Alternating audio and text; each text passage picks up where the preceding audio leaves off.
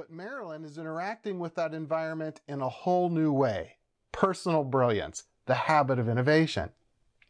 The habit of innovation is the most significant differentiator you can possess in our global community. Differentiator.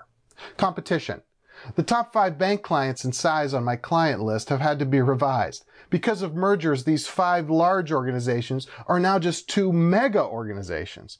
In each merger, the employees of the merging firms had to compete for the combined position. Even though mergers are corporate events, this is personal. The individual people need to compete. They need the habit of innovation. Core components of organizations like purchasing are changing the approach to doing business by decentralizing their function. This is a good thing. It's a better way to do it. But one company we know of is going from a purchasing department of 44 down to 6. The 6 that survive must have something to differentiate themselves. Competition. The Wright brothers weren't the only bicycle manufacturers in their hometown of Dayton, Ohio. By the mid-1890s, there were no fewer than 14 bicycle shops in the city, and the Wright brothers were certainly not the biggest. I'll bet this competitive environment helped motivate them towards their innovation. To sustain a successful position, you have to out-innovate the competition. This is true for Coke competing with Pepsi for market dominance, Betty competing with Jeff to lead the new project, or for moms competing with Madison Avenue marketers for the attention of their children. The habit of innovation is the most significant differentiator you can possess in our global community. I recommend a Personal Brilliance notebook. I always carry one with me. Specially designed versions are available at mypersonalbrilliance.com, but for now, take out a specific piece of paper and label it Personal Brilliance Notebook to work on some exercises. First, if you could, please write down 2 names.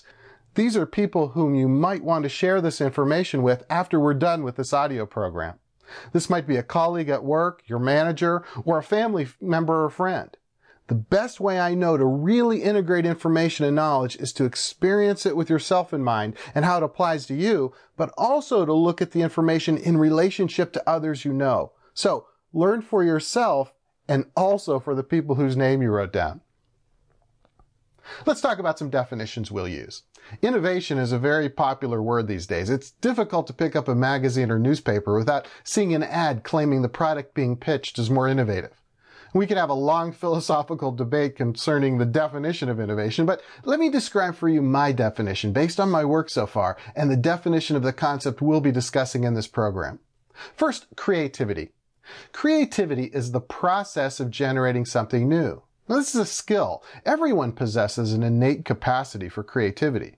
It involves intuition and the right side of the brain. Many times creativity is limited by our history and experiences. There are techniques for breaking through these limits like brainstorming, mind mapping, and storyboarding. We're not going to spend much time with these skills. These creativity skills can and should be learned though. I don't want to ignore their value. So, creativity is the process of generating something new. Innovation, however, is the practical application of creativity. Fundamentally, innovation implies something new. We can ask the question, do we ever create anything new? Or do we simply recreate what's already been invented or discovered? I'm not sure this matters. Look at the internet. It's well over 30 years old, and the internet's had a tremendous impact in most all of our lives. There are many scientists, software engineers, and technologists credited with inventing the internet. Even Al Gore tried to take credit, if you remember. It could easily be argued that the internet was created using a building block approach, many improvements on what already existed. I would certainly call the internet an innovation, though. You see, the potential for impact in a practical way is what's important. While creativity is the process of generating something new, innovation is the practical application of creativity into something that has an impact. A few more definitions. I use the phrase the habit of innovation. This is really a play on words. Innovation, to a great extent, is an event. But the process to get there can be turned into a habit, resulting in frequent innovations.